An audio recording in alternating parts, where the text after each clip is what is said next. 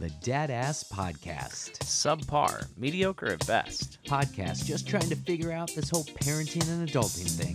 One drink and one conversation at a time. Hey, hey, and welcome to the Dad Ass Podcast, the completely unscripted, unconventional podcast just trying to figure out this whole parenting and adulting thing. Back temporarily from our little uh, podcast sabbatical, I am Matt, a guy that created a podcast just to call himself a dad ass. Next to me is the man, the myth, the legend, dude, the resident family counselor. Sir, we are with two different distilleries. How are you doing? I'm so pumped right now. You know, and somebody else is super pumped, as you can hear in the background. It's perfect. Um, that is that engine is symbolic of my feelings. Right I thought now. it was your heart. I'm revved up. Yeah. I'm ready for this. You're So- you're like I, I I anticipate you talking a lot and me sitting back and just nodding Mm. because I'm not going to understand anything anyone's saying. That's not true. The other day, you I think it was actually in response to something that you guys posted. You were talking about like you like beautifully articulated his Back of mouth mouth feel. I was doing everything that I remember hearing from the professionals. And, then I just posted. I was like, "I'm so proud of you. Is this what it feels like when a child graduates? I don't know. Like, so for for those of you listening, we are we are here um, with um, distillers from Echo Spirits and from 451 Spirits. We are in um, the back area where uh, at Echo where the distilling and magic happens, and the magic for this episode is happening on a pallet on a forklift with um, I can't count five men around microphones. yeah, And so, with that, let's just get right into it. Yeah. Let's introduce who's here. We will start with our gracious hosts. You guys have been here now three times, and the last time it was us with him virtual. is that true? We You were in seen Sean chemo. a while. Oh yeah, I was in chemo. And the last time we recorded with um, Joe and Nikhil, you were not open yet. So this is our third time recording with you. You are officially open, and we are here at the big kids table in the back room. The big kids palette. the big The kids big palette. kids palette, yeah. We had to put our big big boy Got palettes the on. biggest palette out we could find. This is a big one, a nice, nice piece of wood here. it's, it's nice and sturdy. But it is nice to have both of you uh, Yes. back on. How are you doing? Doing well. doing great. It's been crazy. Yeah. Since we've seen you last, you've had a couple releases.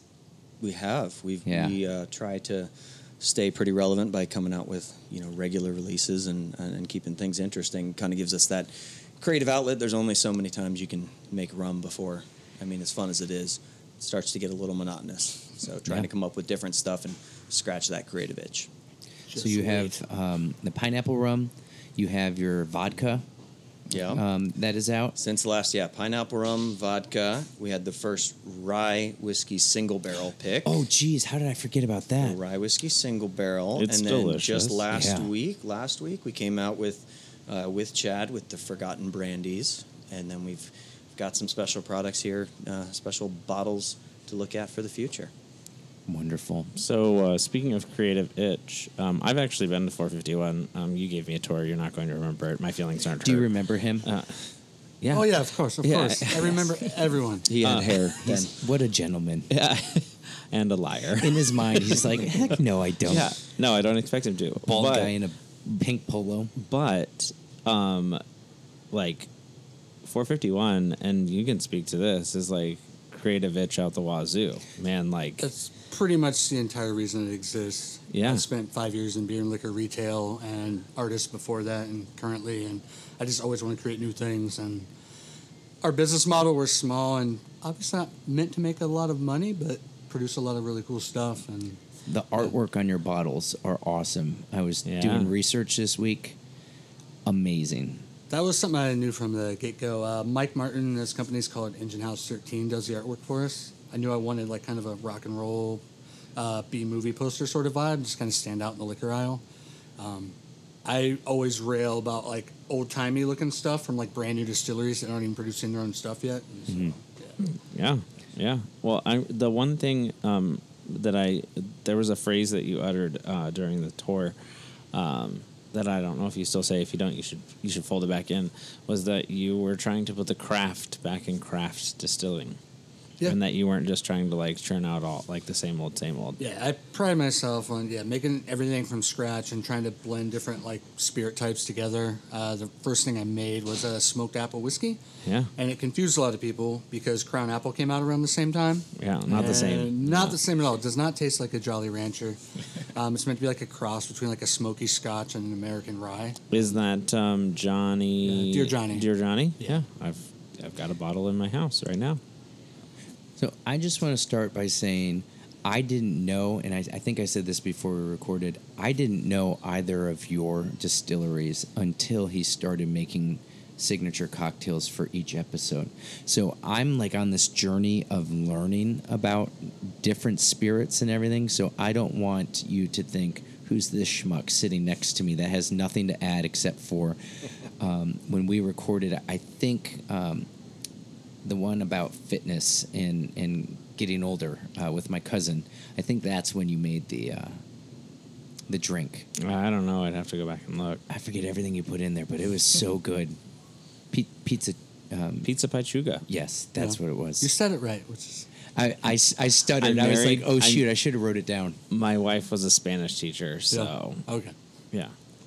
But So with with that being said, and since you are a first time um, guest on the podcast, did you say you have a dad joke or you don't have a dad joke? I, I do not. I did not do my homework. Uh, I always got uh, hassled in school because people would be like, "Oh, you're funny. Do something funny right now." And I'm like, I, I don't do that on command. I, it has to come naturally, or okay, Or so not we'll all. expect some random zinger At- at just some at some point. point, and I think that's fair. if What- you expect it, it probably won't happen.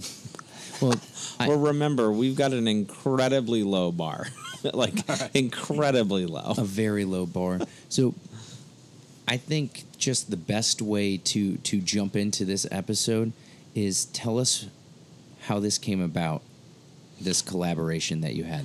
Well, hold on. Actually, let me ask this: Do it. Where do we want to start? Because I'm looking right now. We've got um, Queen Share. We've got uh, two different Forgotten brandies, or the, is it the same One, product? this is my this is my personal bottle. So we uh, Nikhil and I each keep uh, one bottle of each product. Hmm. We make the first bottles coming off the line, and we get we sign them ourselves, or if we're doing a collaboration with someone. So Oh. I did not have Chad's signature on my bottle yet, so I had to bring okay. it back home because I forgot.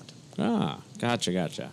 Um, so we've got the Forgotten Brandies, and then we also, you guys also brought um, Queen Share. Mm-hmm. Um, and then I, I don't know. Did you end up bringing anything? Oh yeah, I brought a couple bottles which I failed to unpack, but Yeah, they're behind us no worries. when we get there. Um, so where do we want to start? Do we want to start um, with individual things and end with uh, a collaboration, or start with the collaboration? I Let's don't start really with care. the collaboration, Start and then the we can we can kind of branch out. Say All right. So how how did this? As your point, how did how did this collaboration come about? So the Forgotten Brandies. I mean, the the reason behind the name is, uh, uh, you know, it's a it's a true story, and it's kind of how, um, or rather, the name is is how this all came about. Really, I'm talking. Um, you you got you got arms. Yeah. Um, so uh, Chad's been around a whole lot longer than uh, us. Um, not maybe on this earth, but um, in the distilling business, and um, he had a couple. Chad's. If you've been into 451 spirits, and I highly recommend everyone go and go on a tour and look around. Um, Chad's got all sorts of mad, mad, crazy experiments going on. If you go go up and start reading the labels on what's on the barrels. Um, so cheers, Cheers. Cheers. everybody. Um, Oh, Nikhil, I didn't I didn't get you. I feel like I Oh need my to get God. everyone. What on are you, this. the father of a two-year-old? Well, no, we, we have the three brain You like have the to be brain particular. trust here, and I felt like I needed to ensure I touched everyone. so so Chad, tell me if I'm telling this story wrong. wow. I want to edit this episode. Chad's like, I like, don't what? think you'll be allowed to. Chad's like, why did I agree to this? and how? Why am I sitting next to him? I've made worse decisions. recently. um, so we, so so Chad had a couple, some of the first barrels, I believe, that you um, laid aside many many years ago, five six years ago, in some of these cases. Yep. Um, couple barrels of brandy sitting around, weren't quite sure what to do with them. Chad's got an experimental label, um, but you know you weren't- you weren't quite sure. I think if it was gonna ever wind up, you know, getting to that point, getting bottled and happening. Um, and we kind of similarly, it actually, um, funny enough, comes out of making hand sanitizer last year. We're making hand sanitizer during the pandemic out of all sorts of different stuff we could find, you know, beer, um, wine in this case. Um, and if something was coming off the still and it kind of tasted okay, we kind of set aside a couple gallons, you know, put most of it to the to the hand sanitizer cause, but set aside a few gallons, let it age, and just kind of see what happened as an experiment. Uh, and in this case, so we had um, some brandy sitting around, and Chad had some brandy sitting around, and just over drinks one night in the summer of 2021, discovered that we each had brandy sitting around that we didn't know what to do with. Oh, so this is Um, by ha- like happenstance. this was happenstance, kind of set stuff set aside and, and forgotten about. Truly, the forgotten brandies. So I'm going to go backwards just a little bit for anyone listening who doesn't know.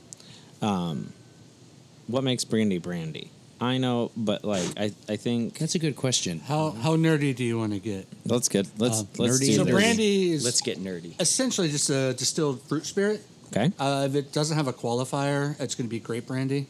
Uh, the name comes from Dutch uh, brandewine, which just means burnt wine, from Okay. the act of distilling. But yeah, brandy most times when you see it, uh, it's going to be grape, Okay. Still grape spirit. So, um, what's the difference between brandy and cognac?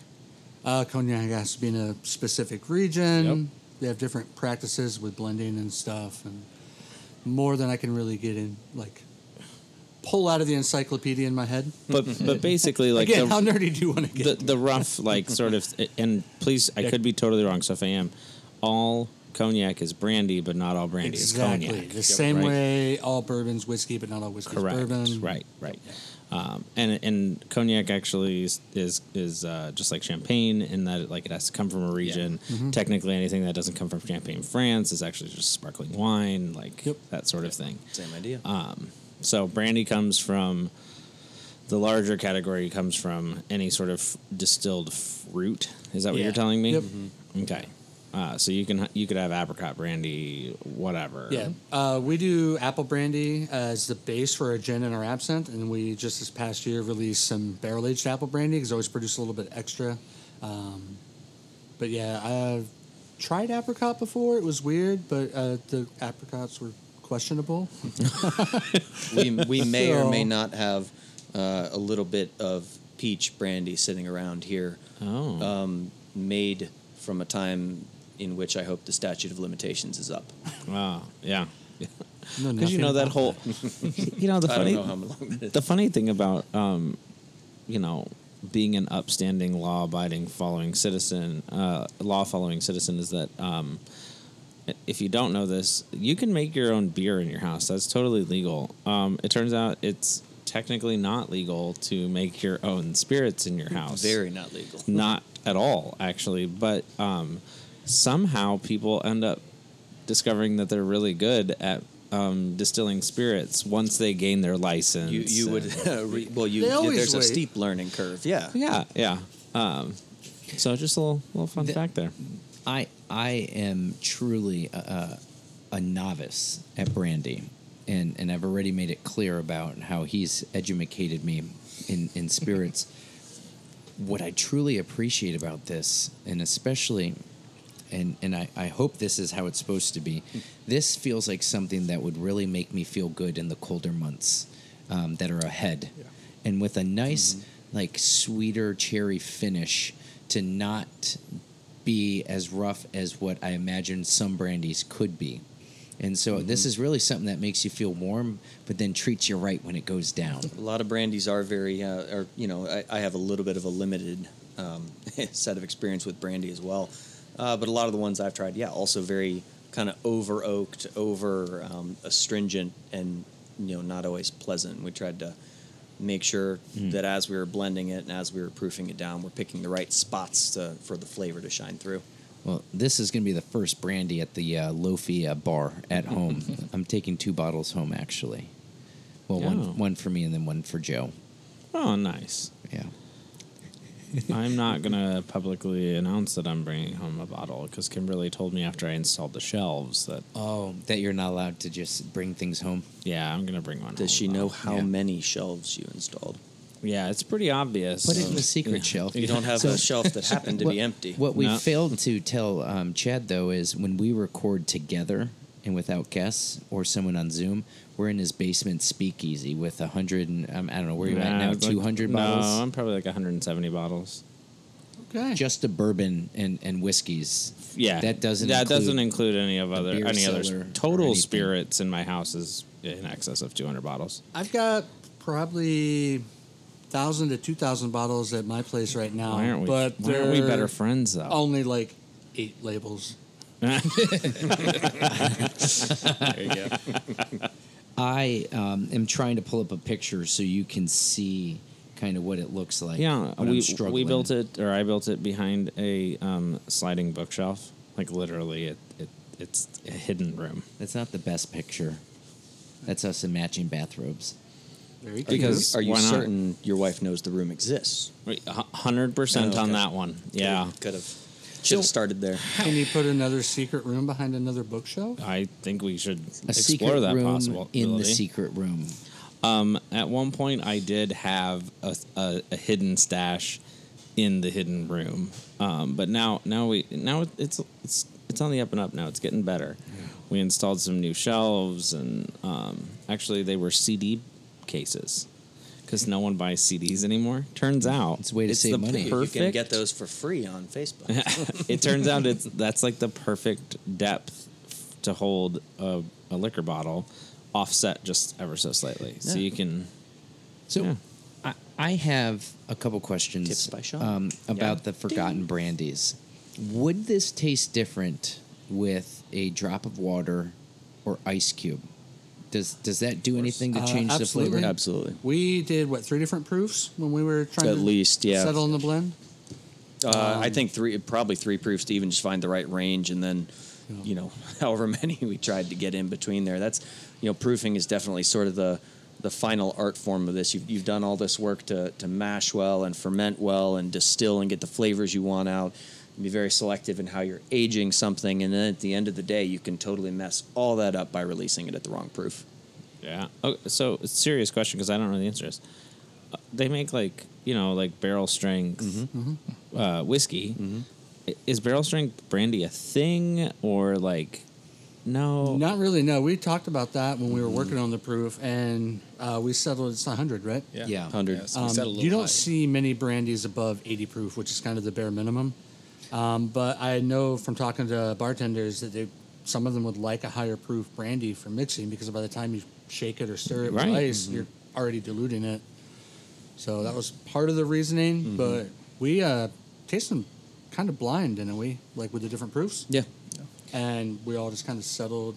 Settled in the right range mid-range, and kind yeah. of said, yeah, here, here's where it should be. What I like about this too is, um, and I didn't do a massive pour just because I wanted to make sure I could actually taste everything else um, during the episode. How's your pour treating you? Healthy. Healthy, poor. Hefty. After just a, a, a couple of sips, I'm definitely picking up more hints of different um, flavors on, on like the swallow. I, I don't know all of the flavors. What kind of notes have you picked up in your tastes of this? Um, I don't want to get into notes, but I will say it went through what I brought to the table was through three different barrels. So started in brand new American oak, and then when my smoked whiskey, when I was done with one of those barrels, I put some of it into one of those for a while, Okay. um, and some of it into one of my ex rum barrels. And so Really? it's just kind of moving stuff around. The Yeah. first two years that I had the uh, brandy I made, I thought it was a waste of a barrel. I was like, oh wow, is a giant bummer. And then finally, like year three, it started to turn around, and that's why I started moving it around. So, So- it's got a lot going on, and I don't even Yeah, our know. our barrel uh, that barrel actually had some history. Um, you know, as kind of a young company, we wind up using just once used barrels, and in this case, this uh, this barrel had actually been used a few times. Um, it was originally held. I don't even remember. So this was this may or may not have been a small barrel that again the statute of limitations is gone, so we're fine. But um, it was originally um, just a, a standard American whiskey sort of barrel that um, then may or may not have had um, some sorghum, whiskey, whiskey, um, in it uh, before before the grape uh, grape brandy went into it. So what's the if you're allowed to say, I don't know. What's the split here? Like, what, like, is it 60 40, 50 50? I mean, uh, roughly. It- I, Four to I'm, one, five to one. Four to one or five to one. It is mostly um, a lot of Chad's product, just because he's yeah been around for longer, and this was again ultimately kind of came from a siphoning off of of hand sanitizer efforts for us. Yeah, Um, yeah. So it is it is largely the uh, the Chad side of things. So it leans toward that five to six year age as opposed to our one and a half year Yeah, but contribution. You know, sometimes when people are talking about particularly like barrel aged spirits, Mm-hmm. there's this misconception that like, oh, like the longer, the longer is better, and and I'm gonna call that complete bullshit. To be Yeah, honest with yeah. you, Absolutely. I've had extremely over oaked bourbons that were also extremely overpriced. Yeah. And Bourbon in particular, because it goes into a brand new barrel, around eight to 10 years seems like the sweet spot. Had like Yeah. 20 year old bourbons, and they're just way too much oak. when you see something that's got a uh, you know a blend of oh it's got some 21 year bourbon in it well that's that's because they're trying to get rid of the 21 year bourbon and they're they're blending a little bit in to make their um, their good tasting bourbon go further and then they can charge you more. and they can because- charge you more because it's premium and exquisite um, I mean Chad's right yeah eight, eight to 10 years is the bourbon sweet spot anything beyond that starts to get too much oak um, rye whiskey for us um, four years it doesn't age quite as well rye. as yeah rye rye does better at a young age does not age gets too with with the spice kind of flavor from the rye the content um, gets gets too woody too quickly too, So- too harsh yeah on the subject of rye, which is not what we're drinking, but just now I'm. Does it mellow? Does it the longer it sits, do those spicy notes mellow because of the oak, or do they skyrocket after a while? In our experience, um, I, I would say they were pretty mellow at the beginning and kind of skyrocketed as as our batches that we've got have gotten older and older. It's that you're picking up more and more of the kind of traditional rye, spicy peppercorn sort of flavor compared to what it started with. What's your experience with it? I'm just curious. Um, I've never made proper rye, so yeah. My, Really? My whiskey is a weird mix because I don't like to do anything the normal way. Yeah, so I'm my down with whiskey's it. A blend of rye, barley, and oats with some chocolate barley in there. Okay. It doesn't fit anywhere neatly, but yeah, what Joe's saying, Yeah. pretty much tracks. All right. So you need a little bit of time in the barrel to mellow, and then it starts to really develop. I I don't want to rush us, but I would love to try the Queen Share and jump into what. And since Queen Share is right in front of us, could we do that one next? Absolutely. And then Chad, um, jump into what what you brought us. Is that all right? While while we're doing that, I know you can't. I know what you can't. on earth just happened? I know you can't pour and do do much while pouring. I'm so functionally Nikhil, useless Did, did while you pour. did I you could bring never a be a bartender. Did you bring I a dad did. joke? I did. It's actually kind of apropos to what we were doing right here. Um, all right. So, why is the forklift operator at your distillery always so nice to you? Is this a joke or a story? No, no. I, I don't know why. because it's his job to lift your spirits. Ah, I like that. That is good. That's that is that's a good one. my Yes, uh, yes, Chad, it is that kind of podcast. my my mom sent me a um what was the joke that she sent me uh where does a where does a a cow fart from the derriere Uh, Beautiful. yeah oh, man. So, uh, Oh, I'm sorry, I supposed didn't to- laugh. I was taking pictures. you're a dick. So, so it's supposed to rain. Um, I think tomorrow, Saturday, something like that. You know, the last time we had a big storm, actually, at my house, I was telling you about the kitchen renovation we're undergoing yeah. and all that kind of stuff. Well, so I actually had to. The reason we had to stop that is because the last time it stormed, um, we lost about a quarter of our roof. Actually, yeah, I went outside and oof. That's a good one. I like that one. That was a that was a good one. I have a joke of the day calendar, and um, they get me every time. I, I just and then the bad thing is I have such a short term memory, or I'm just overly tired from trying to keep up with the little guy that I don't remember any of them.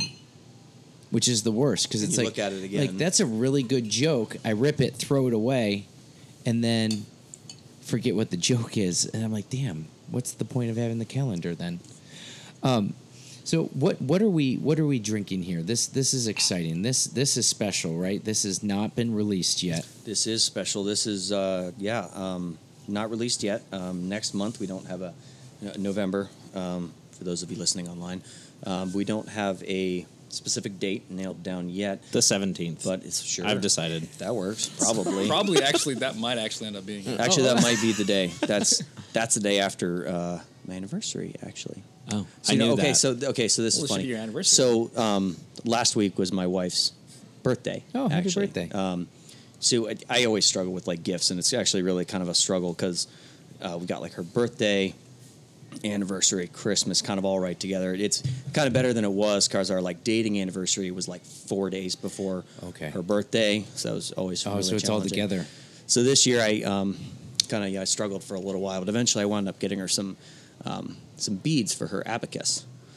That's you know it's the little things that count.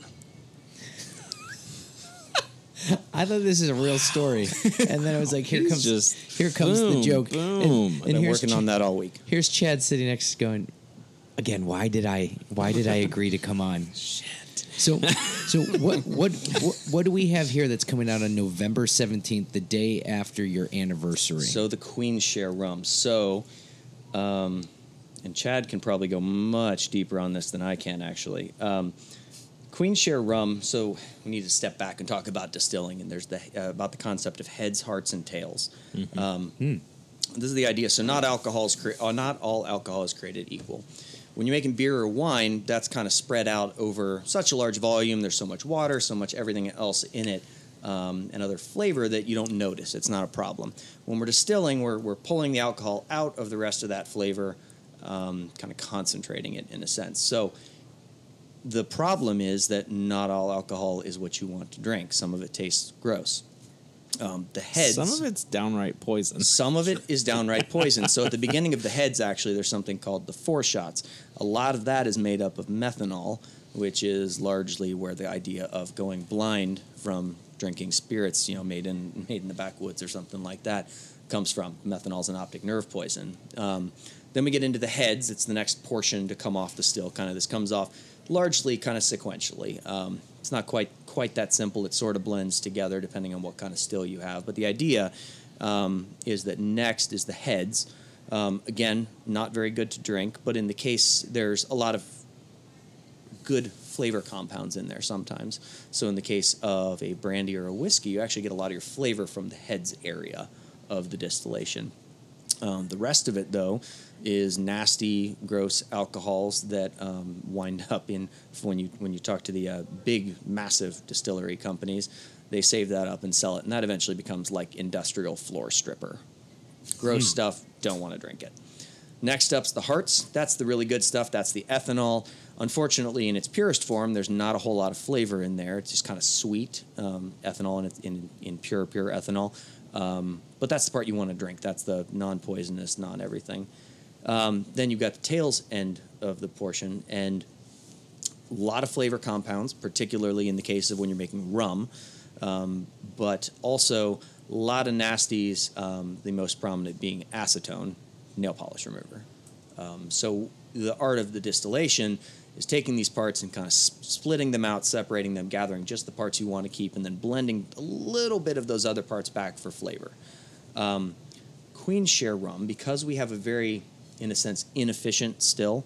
Um, there's a lot of what ethanol. kind of still do you have? So it's called a it's called a hybrid still. So it's somewhere in between. This is what you see at most craft distilleries. So on one end, you've got something like a pot still, which is actually what Chad has.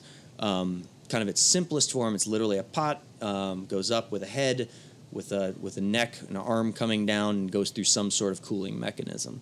Um, on the other end of the thing, you've got the giant bourbon country, three story tall, can't reach around it, giant stills. Those are really good at um, uh, get being very efficient and uh, you know cl- getting all of the ethanol out, and they cost several million dollars. So um, not there yet. But in our case, the hybrid still, which is kind of somewhere in the middle, can kind of make one side, can kind of make the other, leaves a lot of that ethanol in the heads and the tails. Um, we try to be very efficient about pumping it back into the still and recycling it, but eventually you can only do that so many times. Um, what we wind up doing, saving up in particular the tails from the distillation from our rum. Um, again, lots of good flavor compounds, still lots of ethanol left over. Save it up until we've got enough to distill that on its own, enough volume. Do that. It's been kind of mingling together for a few weeks, a few months, depending on what our production schedule looks like. Uh, it's getting everything all blended together and nice. And you redistill it, and what you wind up with is this super flavor forward, dense, rich, oily, but that's not, um, that's maybe not a popular term in describing spirits, but oily sort of um, product, um, which then we age in used bourbon barrels. Um, this first batch is 18 months old. Eighteen. This this is. I like this one. It feels warm. Um, And go I- ahead. oh, no, go ahead. No, You're going to no. say something much more profound. No, no, than no, me. I'm that not. on the bottle. What's that? It feels warm. It feels warm. It Dad fe- ass podcast. It feels warm. No, like Make that just stamp. it just I want a poster. there's there's there's a lot of things that everyone around the table but me can say about this because I'm not I'm not in in the know as much. But what I like about this one though is I really feel like this this drinks like a bourbon, but still has the rum taste. And I feel like you could really use this in what would be a stereotypical rum drink, but bring a little extra heat to it. Absolutely. But then you could do this with a bourbon drink and make it feel um, taste a little bit like more sweet. Mm-hmm. Not that this is necessarily sweet, but rum tends to be. So I really feel like this is one like a utility player, if you would. Sure. Um, for for those that have minimal bars like me, that like I feel like you could move around in the different recipes. and move around. And we haven't. It's interesting. We have not yet had an opportunity, even now that it's kind of finally reached that uh, age where we want to put it out. And we've kind of decided what proof we want it to be, and all these things. We still haven't had an opportunity to really play with it in cocktails or anything like that. Yet. Well, that was going to be my next question. Um, I was going to say the first thing that strikes me, I catch a huge, um, like banana note I off was of it. going to mention that too. Yeah. yeah, definitely those those uh, typical rum. Uh, esters that provide a lot of the flavor in barrel aged rums in particular are much more prominent in this compared to say our regular rum. So I used going actually way back. The way we got connected, I bought your rum and used it. If you, I don't know if you remember this or not. I made a rum liqueur Yeah, out of Yeah, your yeah, rum. yeah. Uh, banana, right? What was that? Banana liqueur. Yeah, Yeah, yeah, yeah. uh, yeah. It was a banana liqueur Um because uh, any, in personal opinion, um, commercially produced banana liqueur is disgusting. Um, so I literally like mashed up actual like fresh bananas. You know, the whole, did the whole thing, let it sit for a couple of days, turned out really good, and I was like, man. Something like that would go really well. I also think something like this would lend itself really nicely to tiki drinks. Oh yeah. Um, the extra the the heat, the overproof. We don't have a we don't currently at least have an overproof rum or anything like that. So yeah, the the heat coming from it um, is very popular, very common in tiki drinks. Right? Yeah. Um, but yeah, that's where I'm, uh, immediately it's it was banana cloves like um, that sort of. Those flavors come through what Joe was talking about with the distilling process. So when you're running the still, you have a whole soup of all these different chemical compounds, and you're just trying to separate them. And the tails are extremely concentrated with all these other things that aren't just ethanol. And by redistilling the tails, you're capturing those, and then they completely interact with the uh, barrel and form new chemical compounds, and that's where you get all those esters and stuff. And so that's why the queen share is kind of a valued thing. Yeah, that's super. I've never had anything like that. That's really cool. I also, I just thought of myself. Um, I should have brought my own forgotten brandy. It's so forgotten that like Is it E and J? Uh, no, no, no. I actually did not, because that would not be appropriate. Make my own um, brandy from a pressure cooker and a five gallon bucket um, filled with ice and a bunch of copper pipe. I Hey. totally do not have an extreme amount You of experience what? with this setup. This you exact may or may not find components of that You can in do this that? in this very building. Um, it, yeah, I have my own forgotten brandy. You know, I, I feel like I should have brought it. I'll, We I'll- did one of the It's not first again statute of limitations, but uh, one of the first things we did make was we went and bought um, some cheap cheap Yeah. wine. Table, Cheap. table wine. Yeah, that- that's exactly wine what I from did- the it grocery out of. store You guys think you're of that. trashy. You know what the first thing I I know that you've got more, you- first thing I ran in my hypothetical uh, pressure cooker still was a case of uh, King Cobra. nice. I cobbled together the still, and I was like, oh, I don't have anything fermented, but I want to make sure it works. Surprising amount of hops and malt liquor that you don't taste drinking a 40. What comes through in the distillation process. Interesting. My wife was like, Are, "Is this safe?" And I was like, Huh? "Yeah, yeah, it's fine." As it's like sitting off the gas stove. Oh, in the house. oh yeah, man. we may or may not have done this out in the garage until I decided that boy, in February it's too cold and in July it's too hot, and we need to upgrade to an electric still. yeah. Well, um, I did it a couple of times and then was like, I definitively think I'm gonna blow up the house if I continue. and he's got the world's worst luck. yeah, yeah, it's true. So It's true. Um, the still did finally kick the bucket, And- though. Unfortunately, And so for for your queen share coming out on November 17th maybe. ish. It's the As- day after as- his anniversary. As per That's the day we someone It's not on outside of the business. Um, but now that could t- potentially be the date. This will be available here at the store. And Here exclusively, this is definitely a distillery only release. We only have one barrel we're putting out right now um, because that's all that's ready. Um, we do have in total, I think we've got maybe eight Yeah. barrels going now of this. Yeah. Um, Potentially most of which is in bourbon barrels. We did have a few other sort of experiments that we've got going. We put some in a um, Rye barrel. in a rye barrel. We put some in. I thought we had one other one. Oh, we were going to put in the beer finished barrel. The beer finishing barrel. Yep. Um, so we got some kind of ideas, different ways to finish it and make it interesting and play with it. Yeah. Well, this this is absolutely um, amazing, and thank you for sharing it with us uh, here on this episode. Um, God, I'm thirsty. yeah.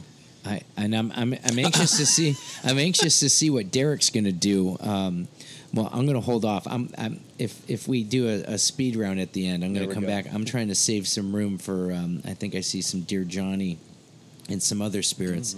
But November, we're looking mid. Um, Looking mid, geez. looking mid November, definitely before Thanksgiving. I just said November and then went December. Did you hear that? Did you, No, did you catch no, it in the I earphone? Anyway, um, with with that being said, this is going to be something I'm excited to see what Derek's going to do Mm-hmm. um, with the menus here. We'll have to see how much of it makes it onto the menu. This um, just Well, because that's there true, are too. There's limited. There are some limited. We'll definitely have some behind the bar for them to play with. I don't know if it'll make the menu. Um, you know, it, it it is. We're we're not quite sure how much we're going to get out of it yet. We don't can't see. Inside the barrel. We don't know. Yeah. We're expecting somewhere between 200 and 250 bottles. Um, in particular, because we don't proof this down very far from the bottle uh, or from the barrel proof. Um, and it is going to be our first kind of premium product. It re- it's going to retail for 70 bucks. Um, Yeah. which is is kind of a big step, a big leap for us for sure. Um, so it's you know kind of kind of a gamble, but we're excited to go for it. Well, yeah, but I- think the important thing, like you telling how it's made, also, it's not like you've picked that like out of a hat and you're like, you know what? I just feel like overcharging people here. Like, let's make a bunch of money. Like, Right. that's actually not at all. Like, that takes a lot of time. It takes, uh, you know, uh, um, a, a lot of of tails. It sounds like so. Like, It's there's many, a reason. for- One one barrel comes from an entire, you know, quote unquote season of rum making. You know, it's, it's many many many rum distillations winds up. I think well, I think it times up perfectly. We I think we've got eight barrels of Queen Share, and I think we're on our eighth batch of rum roughly. So yeah. you know, a whole batch of rum, which is which is weeks and weeks of production for us, um, can can yet net one one barrel of Queen Share at the most. Not not the same, but it, it reminds me. Um, I also big beer drinker and stuff. Um, are you familiar with what lupulin is? Oh yeah. Yep. Do you know what lupulin is? The- it's familiar, but It's it's a very and I'm gonna probably butcher it, but basically it's like a small um, inner portion of the hops is is my Oh, understanding. Yeah. Um, and there is a it takes a lot of hops to get enough lupulin to to add in with beer. It kind of adds like a I don't know, like a sweet tart almost kind of, in my opinion, um, flavor. I mean, everyone's palate's different. Um, so that's what it, that's how it hits my palate is, um, is that. Um, but it requires a lot of product Right to get there. to get Sure. there. Um, and so it just kind of, that was like a, um, so if you've never tried Connection any beer yeah. with lupulin, you should, um, I'm a fan. It, it had a, Nice. it, I thought it was going to have a moment, but then it didn't. I was kind of sad about That's it. That's probably why it's There's vaguely a, um, familiar to me. an actual thing called a lupulin threshold because lupulin's in any like hoppy beer um, and when people first get into craft beer a lot of them like the really strong ipas because it's a big bold flavor and you're like oh i can taste so many things and then you, over time you want more and more bitter and more and more bitter and so you start getting more and more extreme and then eventually you're kind of like oh maybe something a little milder and you start appreciating the flavors in like a more mild yeah, yeah. beer um, You're like I know a when I got into craft beer, I He's- love he's the he's the the mad, mad scientist, scientist, of yeah. big Columbus barley Distilling. wines. Yeah, yeah. Um, And then it took me forever to appreciate like a lighter Belgian beer. And then now the way you really judge like a craft brewery is like try their Pilsner or like their light lager. We were just up, well, not just. Last time we were, one of the times we were up at uh, Fat Head's Brewing. Um, we were talking to uh, Ty and uh, Kelly, and they actually said the exact same thing. Yeah. What you know, it's You- super easy. I still love the big giant beers. yeah, yeah, yeah, yeah, for but I sure. have a much bigger appreciation for like the things. Well, you can't well hide done. it, I right? agree. Like, Yeah. if you don't know what you're doing and you make a pilsner, and pardon my language, it's gonna taste like shit. Then it's gonna taste like shit. Like, Yeah.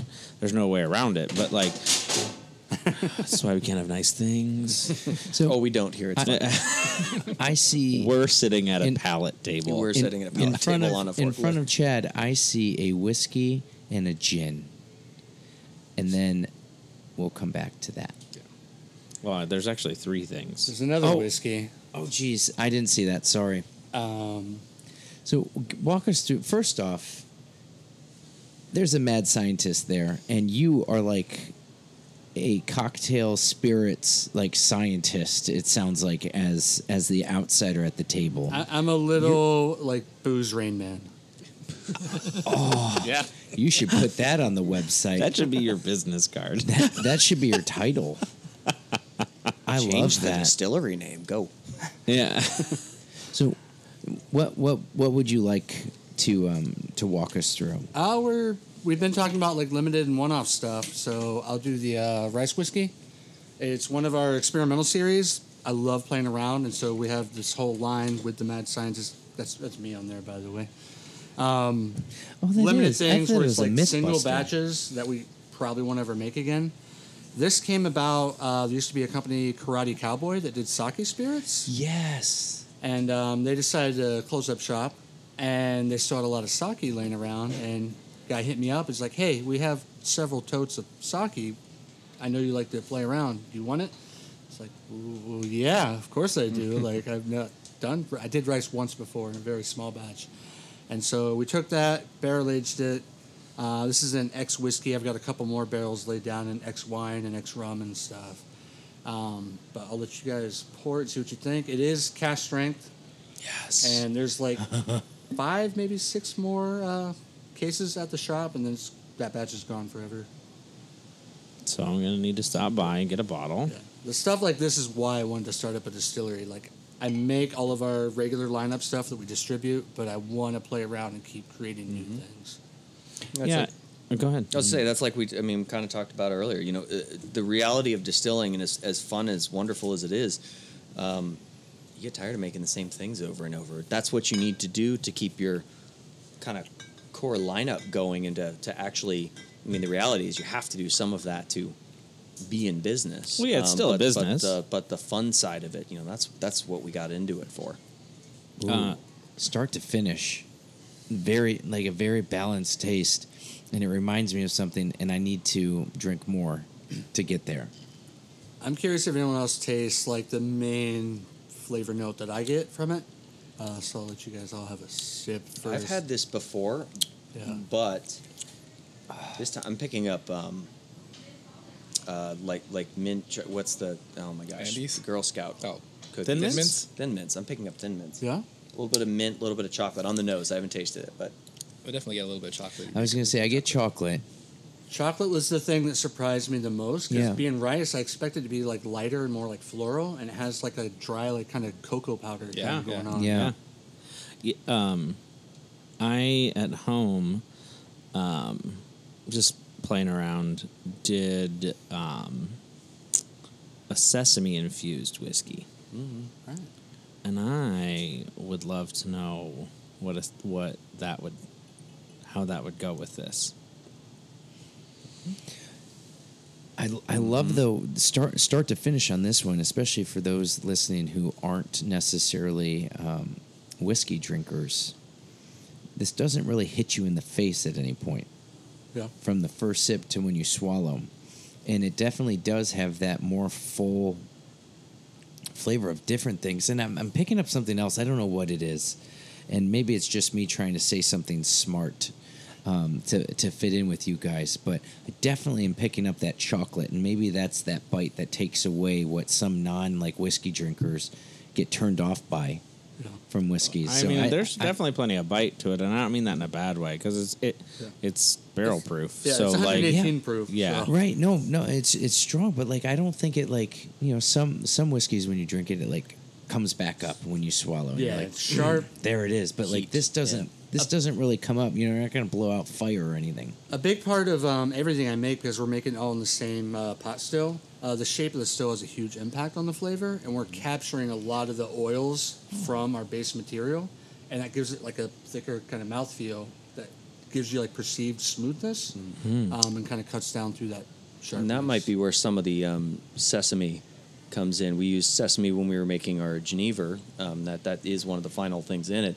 Um, but when we were working on it, we kind of made tinctures of each of the things we were working on. That was the thing we noted in particular from from the sesame tincture was um, the kind of oily body mouthfeel to it.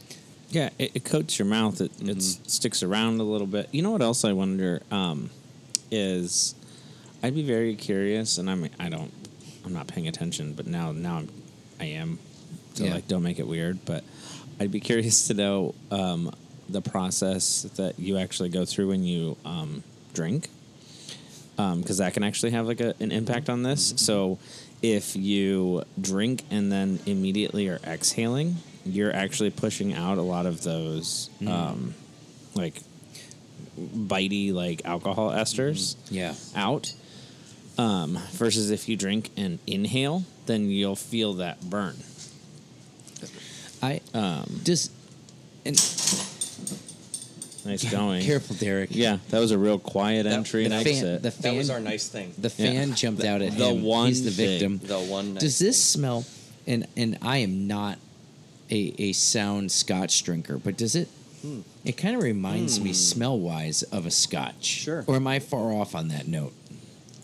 no, I Um, mean now that you say it, I uh, mean they're the- the- both single grain whiskeys. Yeah. yeah. So Yeah. if you're talking single malt, Yep. it's just 100% malted barley. This is 100% rice. It- It's whatever you taste, to be honest And with this you. This was in a used barrel, right? Which yeah, Scotch used barrel. used also, barrel, so- yeah.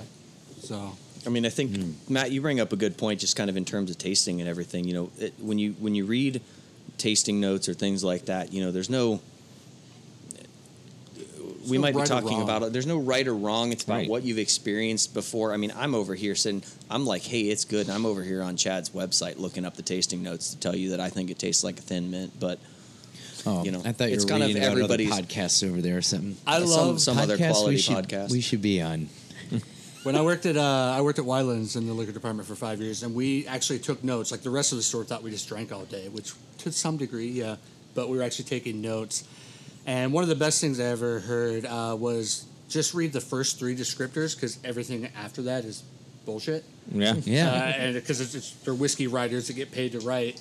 Um, but we would like write stuff, and then we'd also find like kind of a weird thing that like not everyone could pick up on, and we'd wait for people to taste, like guests during tastings, and then feed it to them, and they'd be like, "Oh yeah," and sometimes it was not true. We're like, "No, you Nah, actually we're lying." taste that." Got no, ya. No, I, I think um, that to me, like what we're doing right now is the reason that I have as much whiskey in my house as I do because I like to have somebody over, whether you're somebody who drinks a lot of whiskey or you know you're not into spirits or whatever. Um, the speakeasy that I have doesn't have a TV.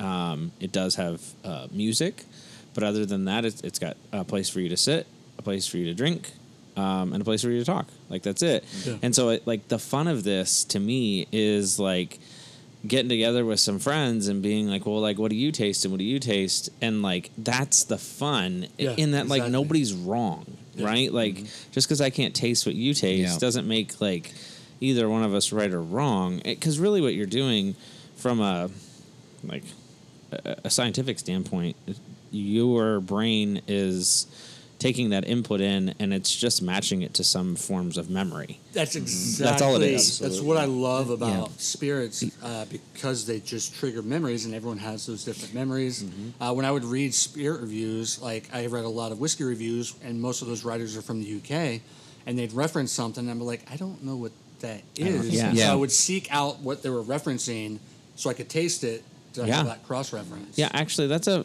Um, I never really thought about encouraging somebody to do that, but um, like reading uh, a, a tasting note, and if there's something in there that you're like, I don't know what that is, just try and seek that single in like like taste out, and then you can be like, oh, like now I know, and that's actually just how you expand your palate. Um, is just continually trying things and those sorts of things. Um, That's the that's the kind of fun of all.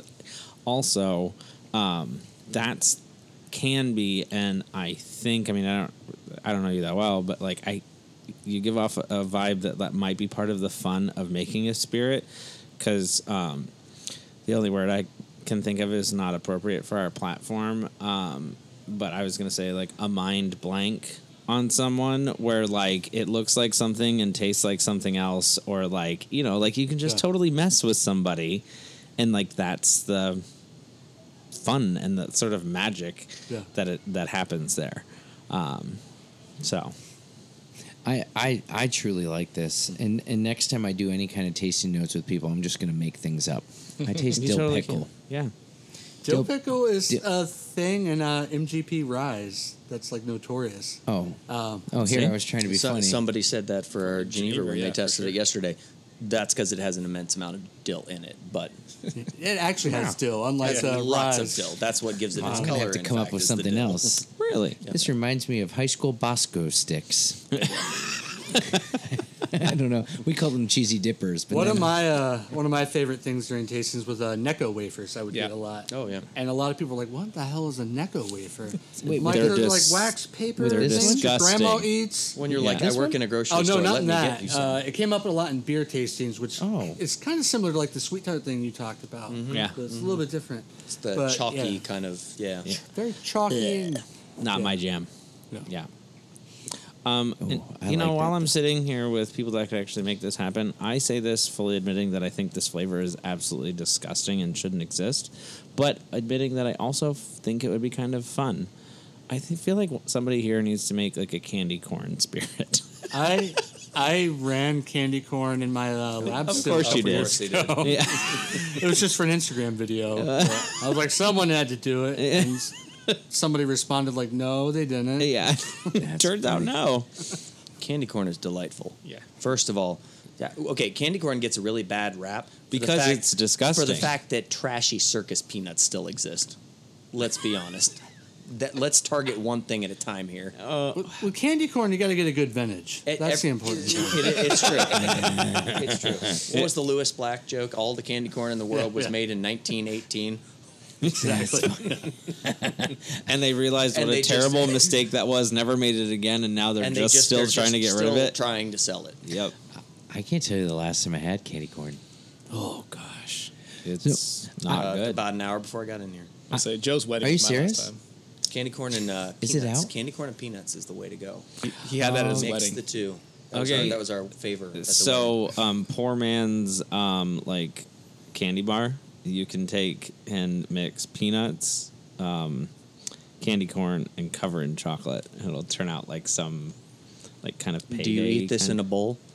I don't. I I, w- don't, I I don't would. eat any of it because that's disgusting. Because it has candy corn, right? I'm willing. To, I will report back um, the next time we record.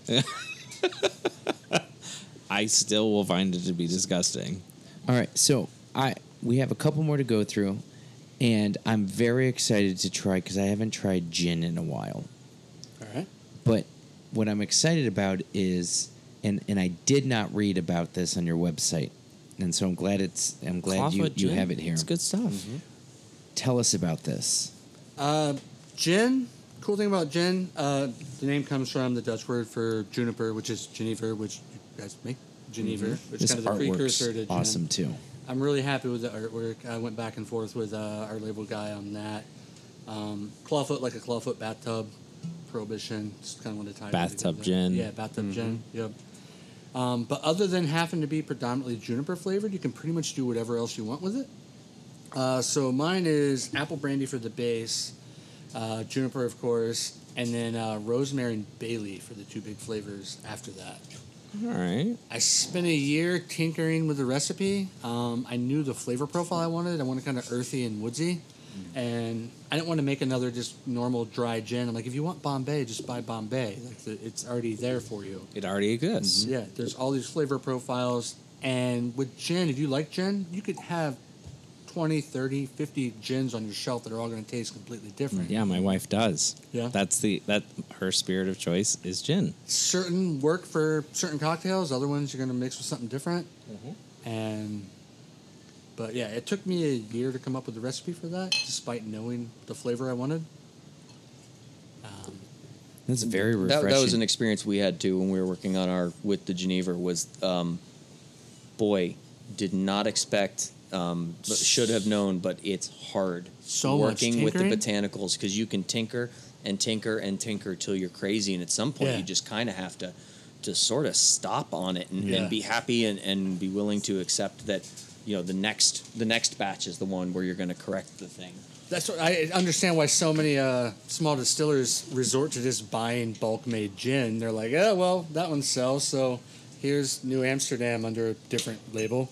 Like, but You know, and and then eventually you find yourself with a bunch of you know, not quite what you expected bottles. You mix it all together and you put it into a bottle and you label it 57 And in- wrongs and An infinity. you hand it to your friends. That's true. We did that. yeah. You're talking about the, the concept, though, of roughly of the infinity Yeah. bottle. Yeah, absolutely. An infinity bottle with gin would be very Oh, I interesting. have I have an infinity bottle for whiskey. I have a, I have a rye whiskey infinity bottle. Um, I don't even I don't even differentiate rye, That's probably bourbon, uh, more, scotch. more sane on you. yeah, just That's what happened to my infinity bottle, and then eventually just went away. I was like, this is not working out anymore. And Sometimes you have to start fresh. What I, I promise I was listening, but I was also trying to think of things that sounded um, profound of what I tasted on the um, notes when I It like, tastes had my like first. the porcelain from the bottom underside portion of an of an 1873 See, vintage exactly. bathtub. That's, the see, I was trying. That's to, what I was going for. I was thinking of something. But what what did you say you started this with? Uh, apple brandy is the base spirit. Yeah, okay. So most gin starts off with just uh, neutral grain spirit. vodka. Yeah, vodka. Um, and then you add your botanicals. I wanted something with a little more body, and uh, apple gives you like a little bit of more body and sweetness. Um, not sweetness per se, but flavor. Well, not Works sugary. as like an additional not botanical. sugary yeah, not sweetness, sugary, but like yeah. yeah. But it's- tr- treating the apple as another botanical. When we when we come back, because we're we're on that little sabbatical right now, um, through the end of the year, you need to do a cocktail with that. I feel like that that's a utility, like that's a spirit that could really just take different, like your cocktail game in different directions. Yeah, we have a bottle at home. Um, that's like a what I would call a like staple gin in terms of like you can drink it by itself. You can mix it with with different things. Like it's just a good thing to. And I'm not saying that because you're sitting here. Like it's just the honest goodness truth. Like it, it's versatile. it's it's a very versatile thing. Um, especially if you're a non-gin drinker. well, to be honest with you, uh, that gin would be better than going with something lesser that folks have consumed too much of in college and ruined right? gin like that I get a lot of that, people that that, should are- be a staple in a bar I get a lot of people that are like, I don't like gin, and they end up liking ours. I also get like these old old men that are like, that's not real gin, and I'm like, I, it is. Trust me, I, I know the regulations. I know what qualifies as gin, but Yeah. because it doesn't taste like Beefeater or Bombay, Uh, the craft spirits movement in particular, I've kind of found gin to be one of the things that has um, come from that and, and changed the most from it. Um, uh, y- You know, everybody's making whiskeys, everybody's making other things, and and a lot of the bigger companies make wonderful versions of those things. Um, gin is one of those things where there's definitely a set of people who like it the the way the big companies make it, and they're kind of locked in, um, and the rest of the world doesn't like it and is kind of getting into gin because they're discovering it's more than that. Yeah, it, it, gin to me. So like right now we're in a huge like brown spirit whiskey sort of like and have been for a while like sort of revitalization because there for a while like you're talking like 40 50 years ago like whiskey kind of like fell out of fashion for a Oh, while Yep. um, uh, and now whiskey's having its its sort of moment in the sun again. Um, and what's what's interesting to me, and, and I'm somebody who has you know 170 ish bottles of uh, different bottles Part of the whiskey. problem. Well, yes, um, but at the same time, like you could very no one does except for my wife. Um, but for the most part, nobody collects gin. But really, like it's a spirit that like from a if you're collecting it from like craft places that Yeah. you're gonna catch like wild i don't know whiskey's a- almost like a red wine sort of situation Yeah. for me where like you like you know f- to somebody who maybe doesn't have a, a big like breadth of palate it there's a lot of similarity to it right you got to Mm-hmm. kind of like hunt for those nuances but i'm telling you gin you can like this in comparison and i'm just thinking you know you guys make geneva but you don't you know you don't make gin so i'm, I'm thinking of your neighbor just across the street almost of, of high bank um, both gin completely both different. wa- like worlds apart When I was coming out with this, uh, Middle West was getting ready to launch um, Vim and Petal. Yeah. And I was like, if they come out with something in the similar flavor profile, I'm going to be so upset because I'm going to have to start over because I didn't want to put out a Right. similar product. And theirs was not. And I was like, all right, yours is good, mine's good. They're completely different. Uh, gin is limitless flavor wise. And as you were saying, like compared to like bourbon, because of the regulations to make bourbon, it's a pretty narrow window of flavor. right I love it. Uh, that's one reason I don't make bourbon. I'm like, uh, Kentucky's got it pretty well covered, and Yeah. there's other bourbon makers here in town, and I'm like, I don't need to make bourbon. I think that's why I've started to really um, enjoy rye. Is there? There can be just like pop. I don't know, like pops of color. You know what I mean? Yeah. Like the first time I had rye was uh, Wild Turkey uh, 101 Mm-hmm. rye, and I felt really bad because I felt like I was cheating on bourbon. Because bourbon was my first love, and I was like, "Oh hey, yeah. how have are you, you?" Ever, have you ever had Peerless? Peerless rye. Yeah. I think so. Yeah, that's one of my. It's good. It, it it's, stuff. it's pricey. It's you know Uh, it is pricey. you're looking like 90, 80, 90, 90 somewhere You didn't bring there. some? We're bringing bottles. I should have. You're right. You're right. Sorry, not all of us, you know, have two thousand bottles, most of which are all the same label. But 200 whatever. bottles amateur. Yeah. so I have nothing to add to that. I barely had a bar before the pandemic, and then teething happened, and then a podcast started. Or no, no, the podcast started, teething happened. Sean came on board, and then I started to grow from Is there. is the bar to fix the teething? Dabbing some Yes, whiskey in and, the back. and and the more the teething happened, and the more I put on my gums, the better I felt during teething. It was it was priceless. That was not in the dad books. Um, I want to try that, from the artwork to the color, to just the fact that it's been staring at me. Dear Johnny is is is Hmm. speaking to me. There you go. Uh, that's why I started the distillery up. Um, I, I just I wanted to create like a Oh, the artwork. I'm sorry. I don't, I don't mean to interrupt Oh, you no, again, but the good. artwork just makes me.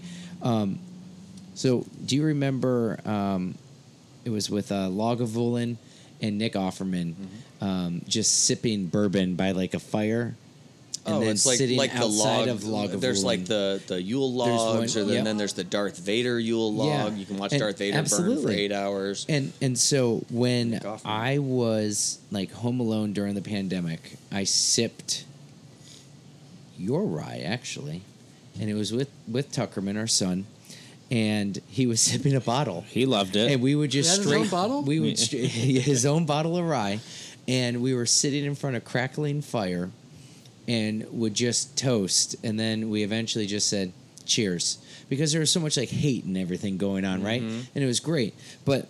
That's not the story. The story is looking at this fire just makes me think of everything that we're about to like go through in winter Mm-hmm. here in Ohio, and I'm I'm embarrassed to say I've not tried this, but I'm like I've been eyeing it I'll forgive the, the entire time, so I apologize. so the label has changed too. That's the second label. Uh, and also, you mentioned Lagavulin. Our still is actually modeled after Lagavulins. Like, so really, that's definitely an inspiration. that's the only Scotch I've ever had and have ever owned. Um, but yeah, that label kind of flies in the face of what I talk about, where I'm always railing against like new companies putting out these old timey looking labels.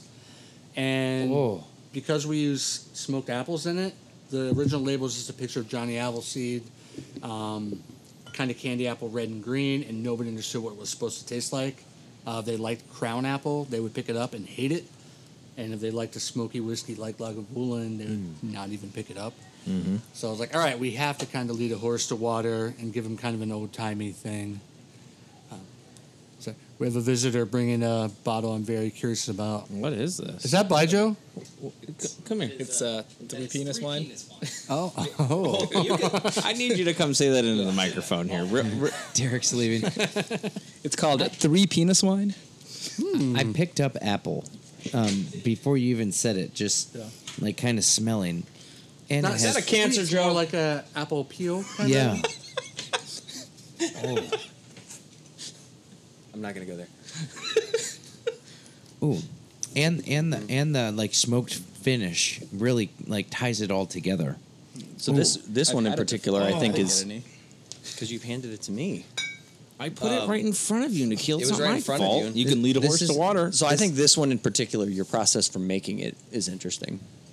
Yeah. Tell, Oh, yeah. tell us about that. I wanted to do a smoky whiskey, um, but I wanted to do a smoky American style whiskey. I love smoky Scotch, but I have always lived here. I grew up in the middle of Ohio. When I think smoky, I don't think burning peat logs.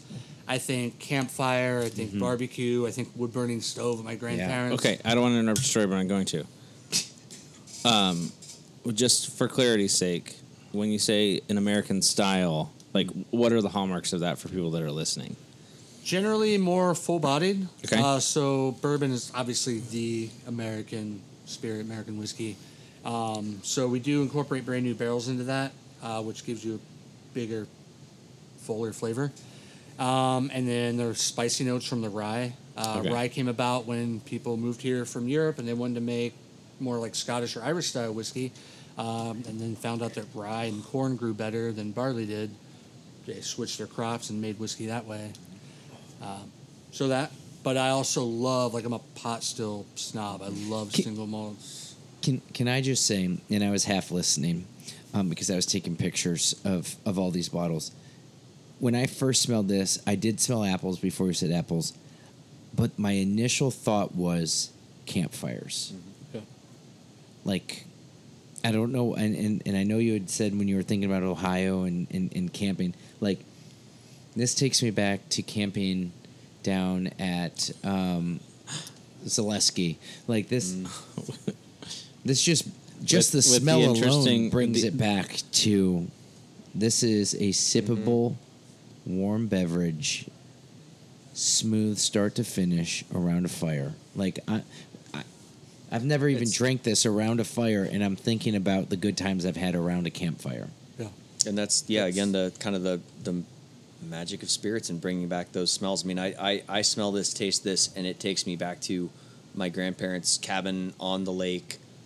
No air conditioning, no heat, no anything. So it's kind of it's kind of that campfire smoke, but like a musty mm-hmm. sort of smell to it, and a lot of you know just earth and just the all the leaves and the trees around you. It's not not just the campfire, but all that blending together. So where this very much has a still has a I can I would tell you if you like scotch, you should try this. Mm-hmm. But for me, where what it doesn't hit um, is, and I don't mean in a bad way, just like the f- the flavor doesn't hit for me.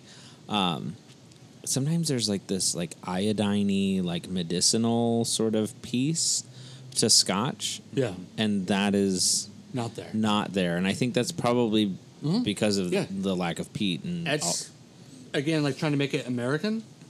Um, I've had people tell me before, like, "Oh, it doesn't taste smoky." And I'm like, "It doesn't taste peaty. There's a difference. The only Right. smoke you've encountered in a spirit is tasting Scotch, and it does have that like iodine, medicinal sea spray thing going on, which I love. oh, I love it. Yeah. Sadly, there's no water anywhere around here. So, So um, so you be- like Scotch? What's that? You, you I love Scotch. I didn't like Scotch when I first had it because it just tasted like a super weak bourbon because I had like Glenlivet. Yeah. Um, and then I discovered Islay's, and I was like, oh, Yeah. oh All right. okay. So tell me about your. T- tell me, top, uh, one of your top Isla with. Uh, uh, Ardbeg Corryvreckan, uh, nice. putting uh, French oak cask.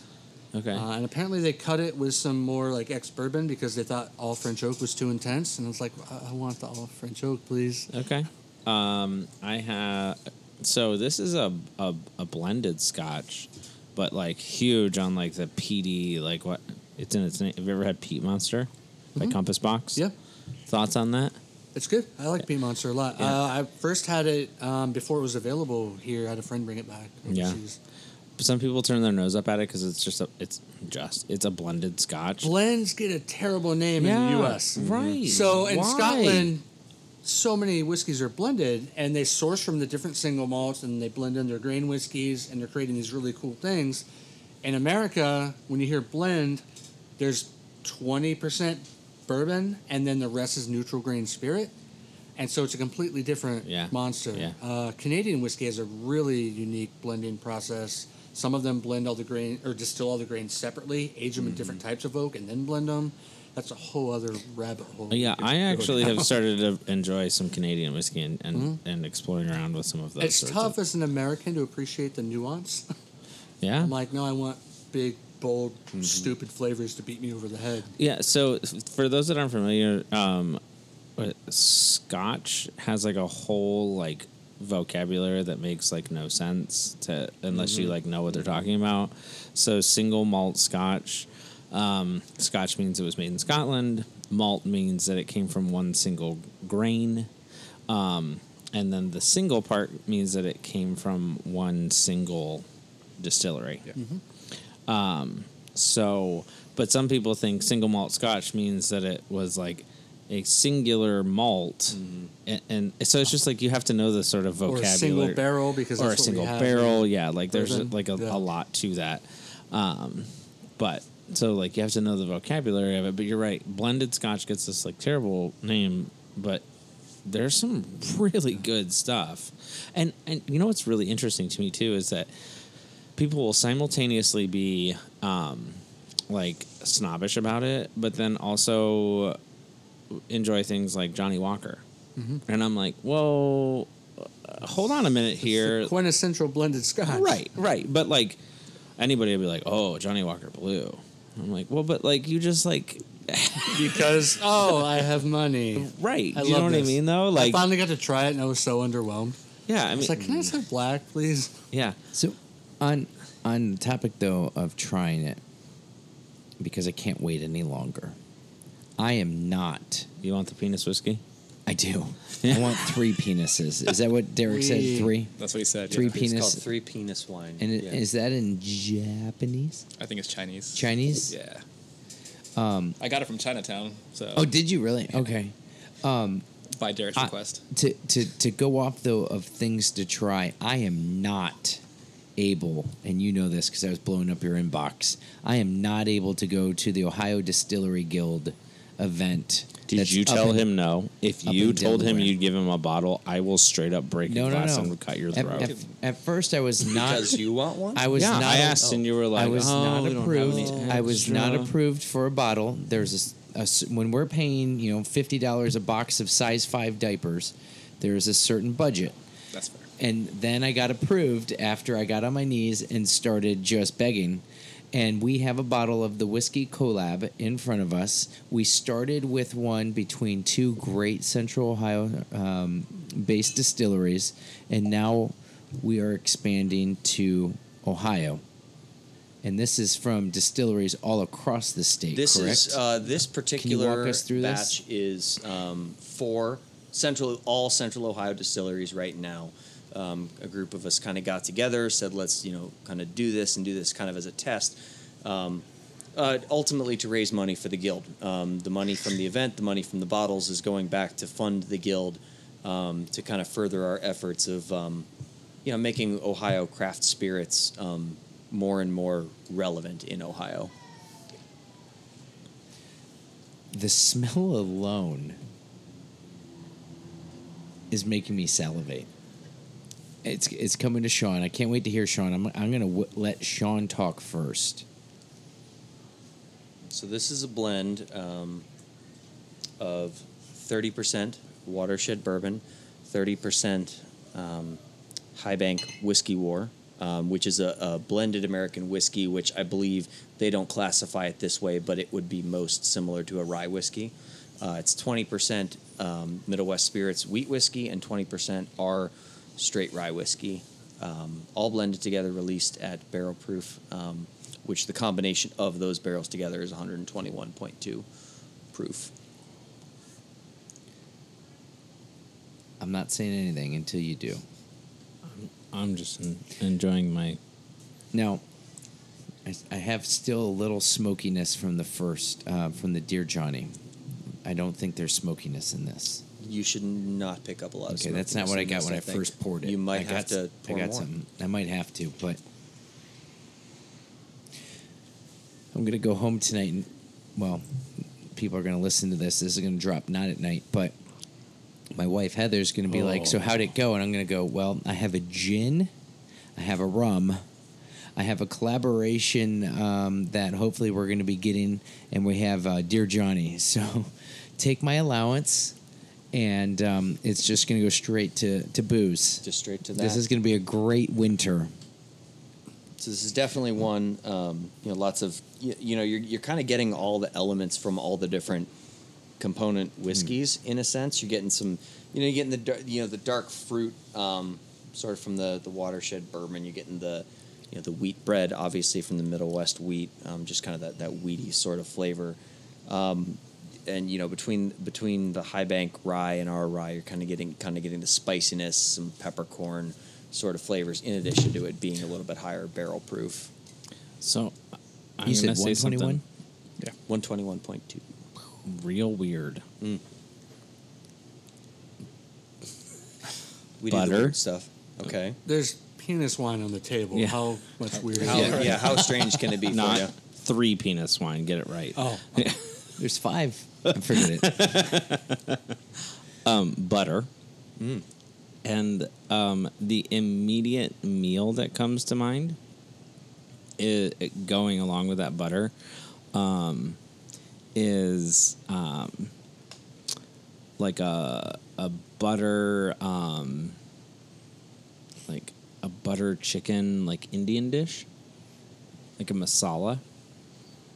I don't know why, but like this is where I'm at right now. all right. Okay. It's weird. It's the, it's the combo of the yeah the spicy and the yeah. Yeah, so like I'm catching like this like super super smooth out like I think that's like the creaminess that's like it- it's got like a buttery mouth feel, if you will, not buttery in taste. Um, and then I think I'm picking up some of those other spices. Um, that's where I'm at. If we're throwing meals out, I'm going to go back to the Bosco sticks with the meat sauce and, and, and extra cheese. Extra. My God, man. It was 75 Your cholesterol level. It was 75 cents extra back in Medina High School to get an extra set. Anyway, back to the back to this. Um, your tasting your your palate and the way you're able to get different meals with it astonishes me. What I taste right here though is just a nice blend of four different visions that unify into what tastes like Columbus. I don't know what that means, and I'm trying to sound The extra special like all of you. But this Old and tangy. Olentangy. This- That's how the that's how the GPS lady says it. Yeah. well, she might say the little fancy. Olentangy. Well, but I- yeah, oh well, Do you- do you British. go I'll- British? I go Australian. Uh, and, and no. so how how does this collaboration work then um, with the Distillers Guild? So it was, um, yeah, kind of. It, it was largely the brainchild, and then ultimately became the blend um, from. Well, you guys know um, Adam Hines from High Bank. Um, Who do we know Adam blender. Hines? Uh, had- you know, High Bank has won a lot, a lot of awards recently for their um, blended whiskeys, and they do a very good job at it. Um, I, my blend came in second place, so I'll, I'll run with that. Hey. Um, but we kind of each brought you know uh, three or four bottles to the table, and it was a grand day of blending and, and- tasting. well, and And there's an extra story Mm-hmm. here that I think you shared, Nikhil. Um, isn't part of this process how the um, your Single barrel, single yeah. barrel came really? It it did. So that's this this is directly related to how our single barrel came out. So we're still, you know, relative um, distillery whiskey amateurs when it comes to, you know, uh, figuring this whole process out compared to some of the guys who have been around for a decade or more at this point. Um, we pulled a bunch of samples um, of our rye barrels to take to this blending event to see, you know, let's hear here. Let's we just randomly picked four, three, four barrels, um, and one of them in particular, we said, oh, this one doesn't taste like rye whiskey. Um, actually, coming out of the barrel, I was hard pressed to find any of that heat or peppercorn or what. I, I would have told you this is an overproof bourbon, in fact, which is which is totally the opposite of a normal rye. You know, in particular, our rye profile, which is very high rye content, um, very spicy, very peppery. Um, so we took that and we said, oh, this is a blender bottle. We'll have to blend this into a batch somewhere unless the guild wants it for the bottle. We'll, we'll just take it. And all, all of the Middle West watershed and High Bank people, when they tasted it, they looked at us. They're like, don't you dare blend this in with the guild blend. This is your first single barrel. And we said, oh. we had we had written on the bottle even oh yeah blend this into something um the sample bottle that we had and they're they're like they're very adamant and we, we took their advice and uh, it, it worked out for us but Yeah, not- that's sold out, right? Did not know that. yeah. That was we we now we know better. When you find those interesting we we were kind of thinking if we ever do a single barrel well it's, it needs to be like our rye just better or different in some way.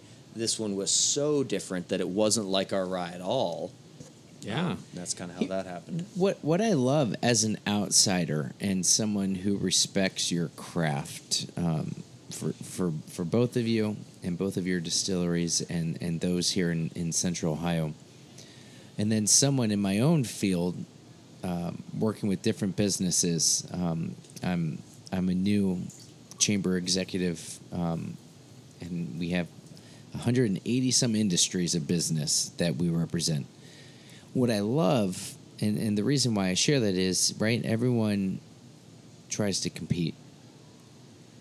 You all have your different business plans, different tastes, but you're still able to collaborate. We're still able to record a, uh, uh, an episode together. You're, we're able to uh, collaborate on the Forgotten Brandies. You're able to come together for the Ohio uh, Distillers um, yeah, Guild. Distillers Guild. For a second, I thought it said distillery, and then I was like, "Well, we've had seven samples, um, tastings. Uh, I might not be seen right." is it a y or an rs I. Um, but the way that you're able to share ideas, collaborate, work together, I mean, that's that's that's the American dream right there for businesses. I think it's kind of a And- unique us us and, and breweries in particular too. Um, it's kind of a unique spot to be in. We're we're definitely competitors. There's some healthy competition for sure, um, but we're all sort of luckily, and not everybody in the country is like this. Not everybody in Ohio is like this, but most of us are of the opinion that deeper tides float more boats. And, and see, you just hit it. I, I just came back um, from New Hampshire, and there's breweries that are like two miles apart doing the same thing. And then, Chad, you earlier just said when you did your gin, and there was another gin coming out for a competitor, you were like, it better not be the same palette, you, you know, Yeah. uh, p- profile. Like, I love how everyone, although you know, obviously you want to succeed, Chad. You want to succeed here with Echo, but it's also like we want to make sure that we are doing great spirits for Central Ohio and not stepping too much on on competitors' toes. Because although you're competitors, you're also like collaborators in a lot of different ways, and and I respect the hell out of that here in the um, I don't know spirits community. Are, are, are you Um, familiar? Go ahead. Oh, our biggest goal, like starting, was I never wanted to like be the bottle that replaces another bottle on someone's shelf. I always wanted to be an addition to it, and that's kind of always been the approach. I Bringing something new to the table. yeah, I'm like you already have that. I'm not trying to replace that. Yeah, So there's an African term. Are you familiar with the term Ubuntu? It is it The basically operating rep- system. no, um, it actually roughly um, sort of means I am because we are. I only know this because of you in another episode that I listened to. Yeah, Actually, I don't listen to our podcast, but I, I am because we are, and so the idea being that like we like we all lift each other up, and and when we have collective success, uh, collectively we're successful. We're also individually successful. Um, I, th- I think about um, Asheville, North Carolina. I love beer. Um, I go to Asheville because I love beer.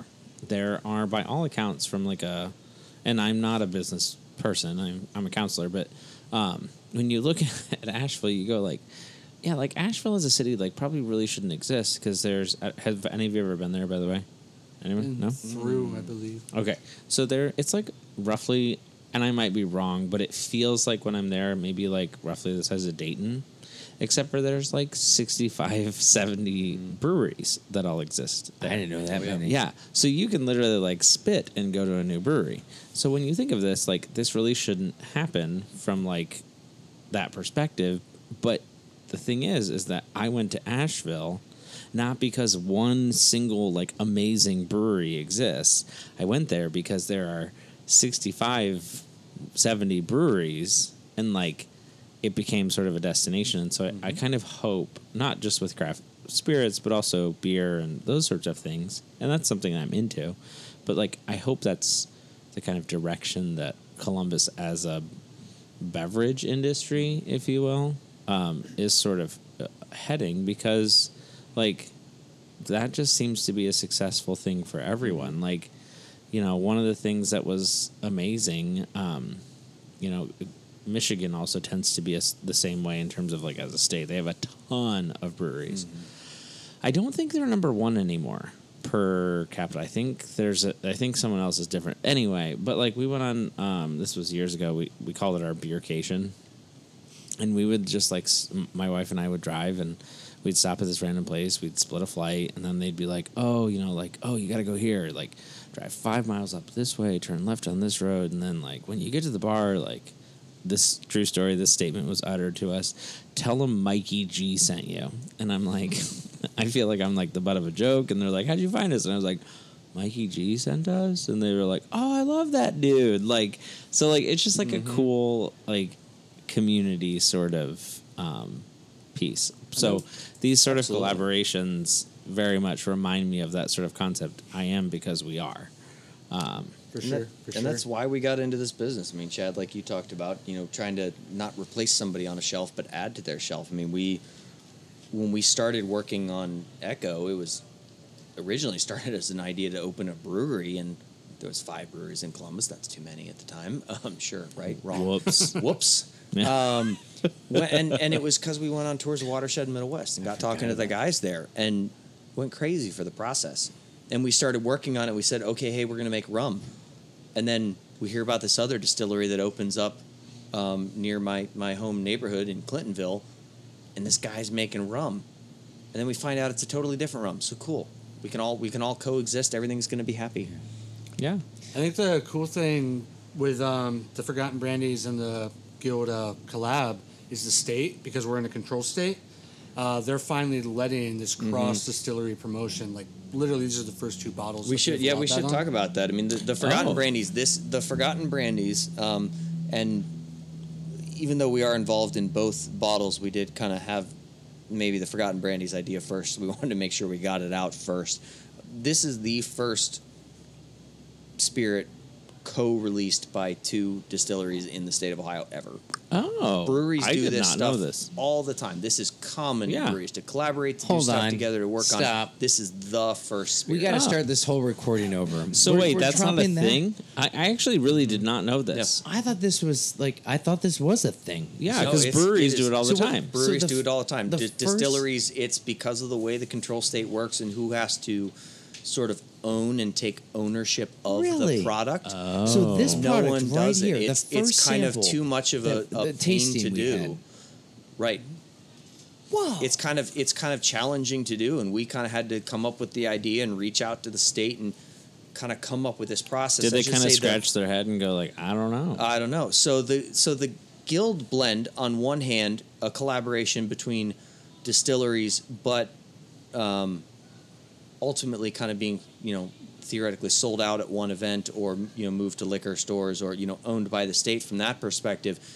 The brandy is the first one. First of all, that's the collaboration, but also. And none I know of that are in the works sold in two different distilleries, just yeah, so, due to the way so the w- state I forgot to say system that you can pick this up at, at Echo or at Yes. 451. We have Yes, it in both only- our shops. Um, and if you know anything about like craft spirits, you can only sell your own product there. We're not like a regular liquor store. This is the first product that exists in two different mm-hmm. distilleries. Mm. We kind of had to approach the state and say, hey, so I think the way that, I mean, ultimately it kind of comes down to what where they're going to allow us to do. Like, there's no law against it, but will you let us do it? And what is your, I mean, ultimately it's a technological issue. Will your software let us do this? Yeah. And they kind of, and I said, I kind of made the argument, we, we kind of made the argument, here's what it looks like to me. You tell us if it's wrong, but there's nothing against this. And they kind of backed up and said, yep, let's try it here. So this is, the, That's this is the first trial period one. oh wow. Don't screw it up, guys. Yeah, don't. I I don't. I don't think you did. Yeah. No, no, oh, that was not at all. delightful. Um, this has blown my mind. This episode, Yeah, for and sure. I feel honored. I feel like we should restart all the tastings and the recording again. I will because be. the I was big- like, can you? I got to work tomorrow. I'll be messed up. I need hot pockets, stat, and whatever I smell from out there, I need that That's now. the, that's the Five five, Guys, guys, probably? behind us. Yeah. Oh, so um, Chad, how how would anyone listening that has not followed you or or heard about you um, find you? It real simple. It's just 451 Spirits on Instagram, Facebook, and .com. Perfect. And where would we find you if people didn't know where you were found? Same thing, echospirits.com, um, Echo Spirits on Facebook as well as Instagram. Uh, we do have a Twitter feed that has no posts on it. We are Echo Spirits 1 there, though, because there's already an Echo Spirits. Ah, those bastards. And Sean, if someone wanted to find um, us, where would they find us?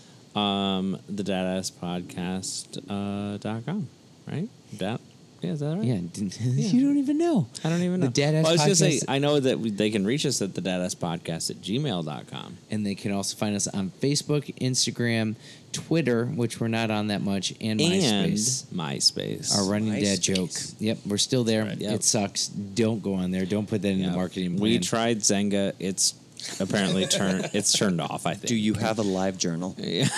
Yeah.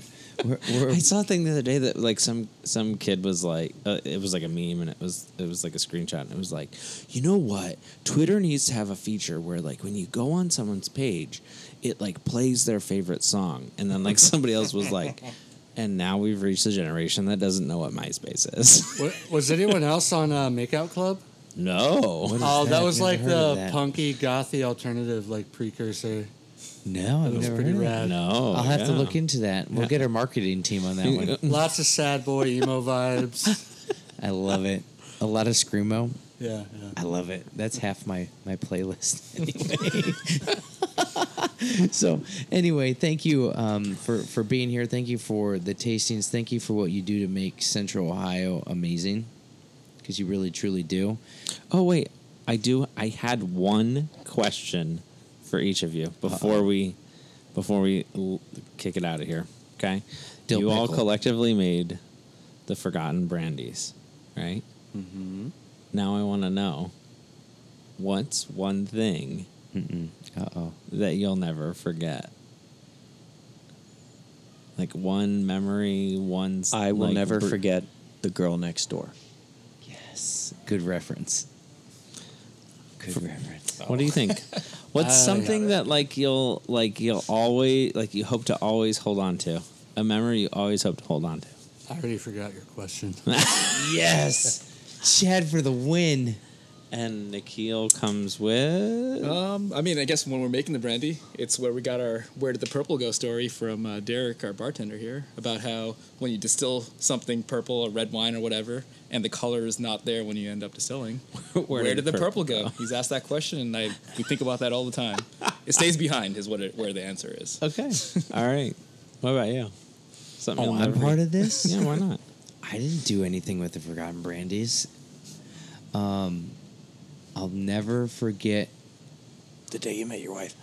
I was just gonna go my, the anniversary that I got married to my wonderful wife. what is your anniversary? I don't remember because her birthday is ten days after, so I always have to think like which one, which what? one, which oh, which and is now it? she's yelling at. she's Yeah. actively yelling at her. Uh, uh, well, I guess she's probably listening with AirPods in, but She's like, "Damn it, Matt! What?"